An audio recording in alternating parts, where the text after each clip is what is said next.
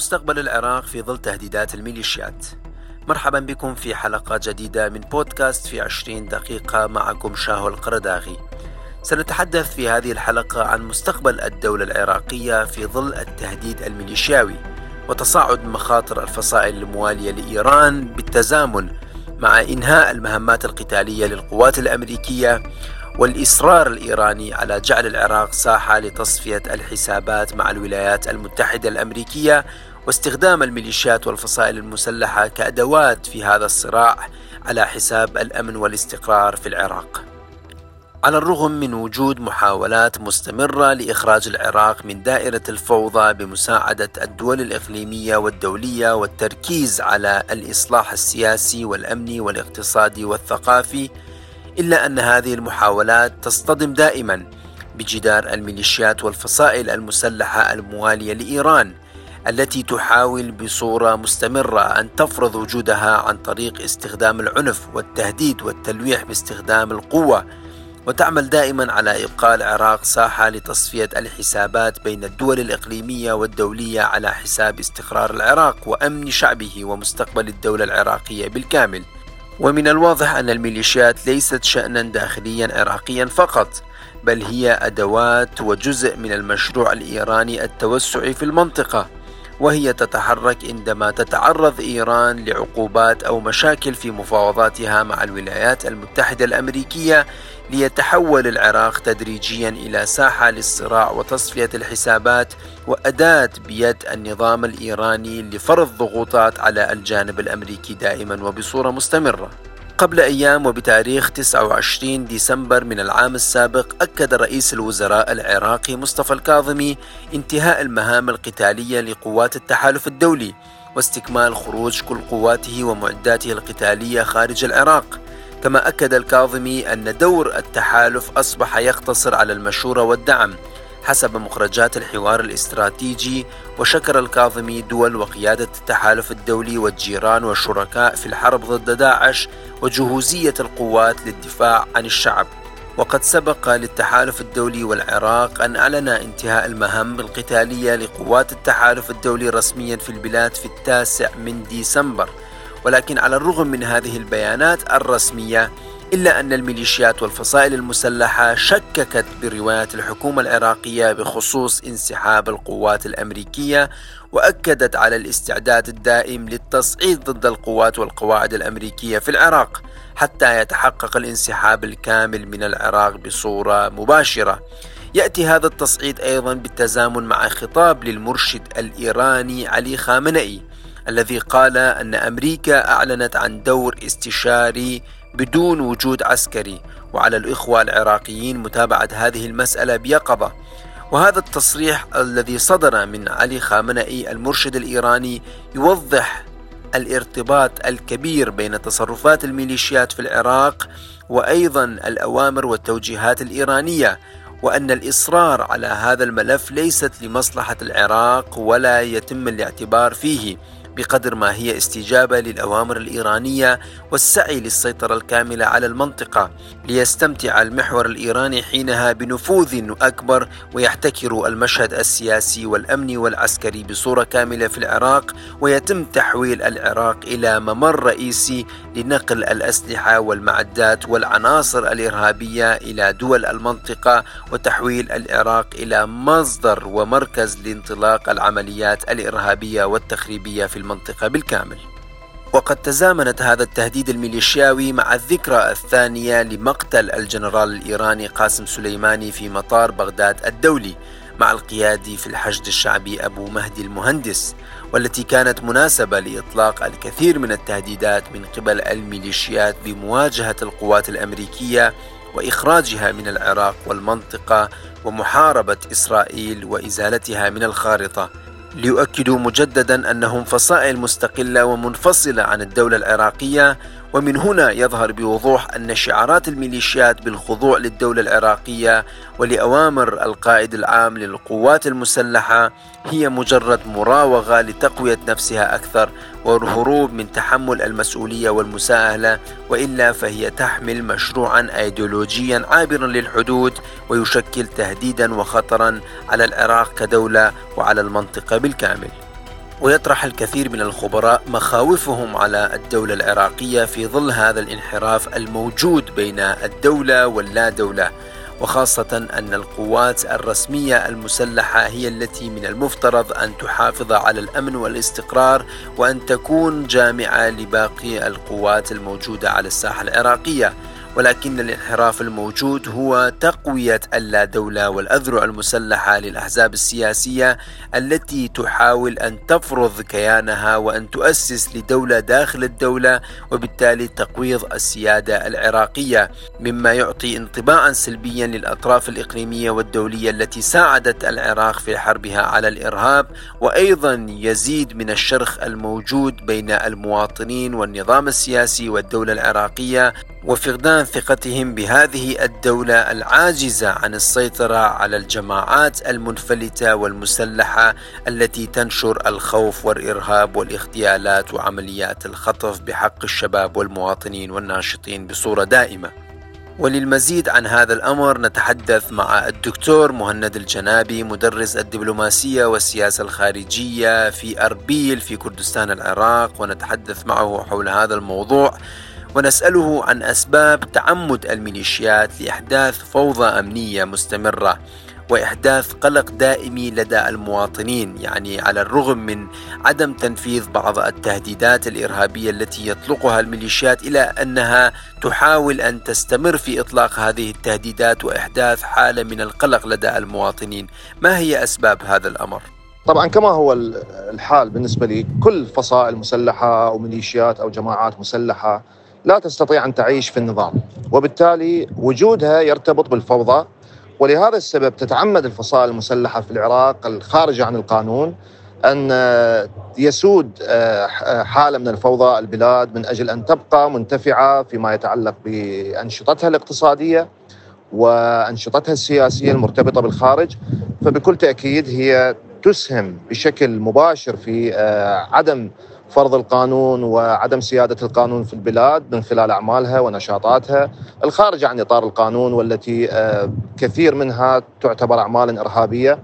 آه، فبالتالي هي حريصة كل الحرص على أن تعيق أي جهود لسيادة القانون في البلاد لأنها تدرك جيدا أنها ليس فقط تعتاش على الفوضى بل أن أي سيادة للقانون يعني محاسبتها بالدرجة الأولى وانه الأولوية لمحاربة هذه الجماعات ستكون آه، يعني كهدف لسيادة القانون في البلاد فبالتالي حريصة كل الحرص على إبقاء الفوضى في البلاد وزيادة الفوضى من أجل أن تزداد وتسيطر أكثر على الوضع في البلاد. وانطلاقا من هذه النقطة هل تحمل الفصائل المسلحة أو الميليشيات في العراق مشروعا خاصا بها أم هي مجرد أداة لمشاريع الآخرين ومجرد أداة للتوسعة الإيرانية في المنطقة وتحمل مشروعا أيديولوجيا يرأسه الوليه الفقيه في إيران؟ إذا نتحدث عن المشاريع اللي تخص الفصائل المسلحة طبعا آه، ممكن تقسيم هذه المشاريع لمشروعين. الأول هو الوظيفة الإقليمية التي تمارسها هذه الجماعات المسلحة. من الواضح جدا وباعترافاتهم أنهم يرتبطون بإيران ويرتبطون بالمشروع الإقليمي لإيران وسياسة إيران الخارجية. آه، فهم يوظفون كل إمكانياتهم ونشاطاتهم فيما يتعلق آه، بهذا الهدف من خلال آه، نقل الأسلحة، نقل المقاتلين إلى سوريا، استهداف المصالح الغربية التي تطالب إيران بشكل مستمر بإخراج هذه القوات التي تتواجد بناء على رغبات الحكومات وطلب الحكومات وأيضا فيما يتعلق بمحاربة الإرهاب فهذا يتعلق اولا بالوظيفة الإقليمية. آه، فضلا عن ذلك آه، سيطرتها على العراق والنفوذ الإيراني في العراق يتجسد من خلال الغطاء السياسي المتمثل بحلفاء طهران من القوى السياسية التقليدية التي سيطرت على المشهد السياسي وعلى النظام السياسي آه، بعد عام 2003 بالإضافة إلى هذه الجماعات المسلحة التي آه، تروج للسياسة الإيرانية وتجند وأيضا آه، تضمن الحفاظ على المصالح الإيرانية داخل العراق. آه، فيما يتعلق بالمشروع الخاص بها أعتقد أنه حصلت كثير من المتغيرات في الساحة السياسية العراقية والساحة الاجتماعية بعد ثورة تشرين. ساهمت هذه المتغيرات بعزل الفصائل المسلحة بإرادة وطنية عراقية وهذه الإرادة أيضا أشعرت النظام الإيراني بالخطر والخشية على مصالحه بعد أن آه، تم آه، إقالة الحكومة السابقة وتغير ملحوظ في السياسة الخارجية العراقية ومساعي لفك الارتباط الاقتصادي والسياسي عن إيران. فبالتالي أعتقد بأنه الفصائل المسلحة ذهبت باتجاه آه، الحماية والحفاظ على نفسها من الملاحقة القانونية والقضائية آه، على ما ارتكبته من جرائم وإبادة بحق أبناء الشعب العراقي. نلاحظ أنه بروز المشروع الخاص بهذه الفصائل الفصائل المسلحة عندما تقاطعت بعض أعمالهم مع التوجهات الإيرانية ولاحظنا ذلك من خلال الزيارات المستمرة لقائد فيلق القدس ومحاولة ضبط الأوضاع في العراق لكي لا تخرج عن السيطرة وعن التصعيد مع الولايات المتحدة الأمريكية لأنها استشعرت آه، الخطر هذه الفصائل استشعرت الخطر ووضعت نفسها في حرب وجود مع الدولة العراقية ومع الشعب العراقي على خلاف الجانب الإيراني الذي يتعامل ببرغماتية ويحاول أن يكيف آه، وضعه مع المتغيرات الحاصلة في العراق. فبالتالي أعتقد أنه الفصائل المسلحة اليوم تركز آه، على آه، مشروعها بالدرجة الأولى في بما لا يخالف أو بما لا يحرمها من الغطاء الإيراني والدعم الإيراني وتعمل على موازنة آه، هذين المشروعين ومحاولة آه، فرض الفوضى أو أسلوب الفوضى على صانع القرار الإيراني ليعاد انتاج إنتاجهم مرة أخرى في الساحة السياسية العراقية والتي انحسرت بشكل كبير بعد نتائج الانتخابات وعزل آه، هذا الجناح المسلح ولم يعد لديه غطاء سياسي آه، في المرحلة المقبلة وهذا أعتقد سينعكس على مستقبل هذه الفصائل. وأخيرا كيف ترى مستقبل الفصائل المسلحة في العراق القادم؟ هل من الممكن للعراق أن يتخلص من هذا الصداع المزمن أم أن الميليشيات تستطيع أن تقوي نفسها وأيضا تلتف على القانون وتزيد من نفوذها وتوسعها وانتشارها على حساب الدولة العراقية؟ أعتقد بأنه الفصائل نفسها منقسمة يعني فيما فيما بينها وفيما يتعلق بأدائها. بعض هذه الفصائل ذهبت باتجاه الجانب السياسي وحاولت أن تتواجد في العملية السياسية مثل عصائب الحاق وبعض المقربين من العصائب وتحالف الفتح والمنخرطون في تحالف الفتح. فبالتالي هؤلاء آه، لديهم مشروع سياسي آه، يندرج ضمن الفلك الإيراني أيضا لكنهم آه، باقون ضمن العملية السياسية وإن انحسروا بشكل كبير جدا. بعد الانتخابات الأخيرة. أعتقد إنه هذا الفريق سيحاول أن يكيف نفسه مع المتغيرات ويحاول أن يسيطر أكثر ويعيد إحياء جمهوره أو محاولة آه، تحسين اداءه لضمان بقائه وضمان هذه المصالح التي حصلوا عليها والامتيازات التي حصلوا عليها خلال الاعوام الماضية. آه، لكن بكل تأكيد آه، ربما إذا جاءت حكومة قوية ستفرض على هذه الجماعات السياسية ذات السلاح ذات الأذرع المسلحة الخضوع إلى القانون والالتزام بالقانون. وأعتقد إنه إنهم سيجبرون للتعامل آه، بمعطيات أخرى وبحالة أخرى آه، على خلاف الجناح الآخر الذي لم يدخل العمل السياسي وهو لا يزال يشهر السلاح ويهدد المصالح العراقية والمصالح الأمريكية والغربية في العراق. أعتقد بأنه سيكون أول من يضحى به إذا جاءت حكومة قوية. وأيضا آه، مسألة فرض القانون وتشكيل حكومة قوية يتوقف على محاربة السلاح خارج إطار الدولة، فبالتالي أعتقد أنهم أمام آه، سيناريوهين. آه، الأول ربما آه، يخضع للقانون ولقوة القانون بحكومة قوية والآخر ربما يحاول أن يبني تحالفات جديدة أو يحاول أن يحافظ على وضعه ويبقى محافظا بأقل الخسائر. هذا يتوقف على تشكيل الحكومة وعلى إرادة الكتل السياسية الفائزة بتشكيل حكومة قوية وعدم الذهاب بالسيناريوهات السابقة حكومه الحكومات التوافقية الضعيفة. وبالتالي أعتقد بأنه آه، هذه المتغيرات جميعا ستفرض نفسها. آه، أرى أنه المستقبل الفصائل هو يعني سيكون متغير لم ربما لا نشهد يعني استمرارا لهيمنتهم وسيطرتهم أمام هذه المتغيرات، هنالك إرادة وطنية عراقية، هنالك متغيرات سياسية، هنالك أوضاع إقليمية ودولية تفرض نفسها على هذه الجماعات لأن آه، تقلل من تأثيرها وأيضا لتحافظ على نفسها، بالتالي القانون سيلاحقهم أينما كانوا وهذا ربما سيفرض نفسه خلال الأشهر المقبلة أو خلال الاعوام القليلة القادمة.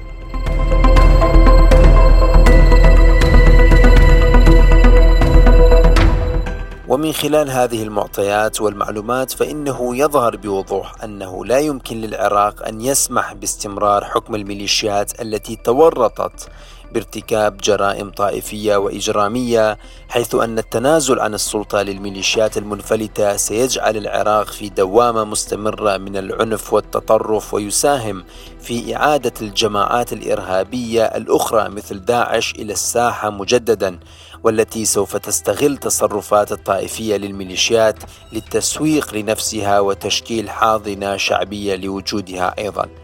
وعلى الرغم من وجود الكثير من الفرص الضائعة التي كانت ذهبية أحيانا لمواجهة الميليشيات وإنهاء هذا الخطر المستمر على الدولة العراقية إلا أن الحكومات المستمرة والحكومة الحالية دائما كانت تتجنب المواجهة. خوفا من اندلاع الحرب الأهلية الداخلية بين القوات المسلحة وقد نجحت الميليشيات لاستغلال هذه النقطة وزيادة تقوية قدرتها العسكرية والأمنية والاستخباراتية حتى لا تسمح لأي حكومة قادمة بأن تحاول أو تفكر في حل أو دمج هذه الميليشيات التي هي مرتبطة بالمشروع الإيراني بصورة واضحة ولكن في ظل غياب الإرادة السياسية الوطنية داخل العراق وفي ظل غياب الدولة القوية القادرة على فرض القانون فإن بقاء هذه الميليشيات يبقى صداعا مزمنا ومستمرا للدولة العراقية والمواطنين العراقيين الذين يحلمون بعودة الأمن والاستقرار وإعادة صفحة جديدة بعد زوال داعش ومخاطر الإرهاب في العراق. مرة أخرى العراق في مفترق الطرق. منذ تأسيس النظام السياسي الجديد عام 2003 مر العراق بالكثير من المشاكل والتحديات نتيجة للتدخلات الخارجية وضعف الإرادة المحلية. واليوم يحتاج العراق إلى خطوات شجاعة وحقيقية ومدروسة للتعامل مع المشاكل الأمنية وخاصة الميليشيات وضرورة إيجاد آلية موحدة للتعامل مع هذه الفصائل المسلحة وباقي الجماعات الإرهابية حيث أن هناك ازدواجية واضحة في تعامل القوى الأمنية مع الجماعات المسلحة حيث أنها تسمي بعض الجماعات إرهابية ولكنها تتجنب أن تسمي بعض الجماعات الأخرى بالإرهابية على الرغم من أن تصرفاتها هي تصرفات إرهابية وهي تهاجم مؤسسات الدولة وأيضا البعثات الدبلوماسية وتشوه سمعه العراق وتقوض سياده الدولة بصورة كاملة. وبالتالي لا يمكن الحديث عن مستقبل للدولة العراقية في ظل بقاء هذه الفصائل المسلحة التي تحاول أن تفرض وجهة نظر معينة على جميع الأطياف الشعب العراقي وخاصة أنها تعلن وبوضوح أنها تريد أن تكرر النموذج الإيراني وتجربة ولاية الفقيه داخل العراق. ولكن في بلد مثل العراق يضم الكثير من المكونات والطوائف والمذاهب والأديان المختلفة والتي ترفض أن يكون هناك فرض لوجهه نظر واحدة وأفكار واحدة على هذه المكونات والتي ستؤدي مستقبلا إلى المزيد من الانفجارات والتحديات والصدامات عنيفة بين المكونات العراقية في حال نجحت هذه الجماعات الإرهابية والجماعات المسلحة والميليشيات في تنفيذ مخططاتها وتحويل التعايش الموجود حاليا التعايش الهش والسلم الهش إلى مزيد من القبضة الأمنية وفرض رؤية موحدة أيديولوجية على جميع أطياف الشعب العراقي. وبسبب هذه المخاوف أيضا هرب الكثير من العوائل المسيحية والإيزيدية وباقي المكونات إلى خارج العراق خوفا من رؤية هذه التجربة وهذا السيناريو المظلم الذي سيحول حياة العراقيين بالكامل إلى جحيم. إلى هنا ننتهي من حلقة هذا الأسبوع من بودكاست في عشرين دقيقة. شكرا لكم لحسن الاستماع وإلى اللقاء في الحلقات القادمة.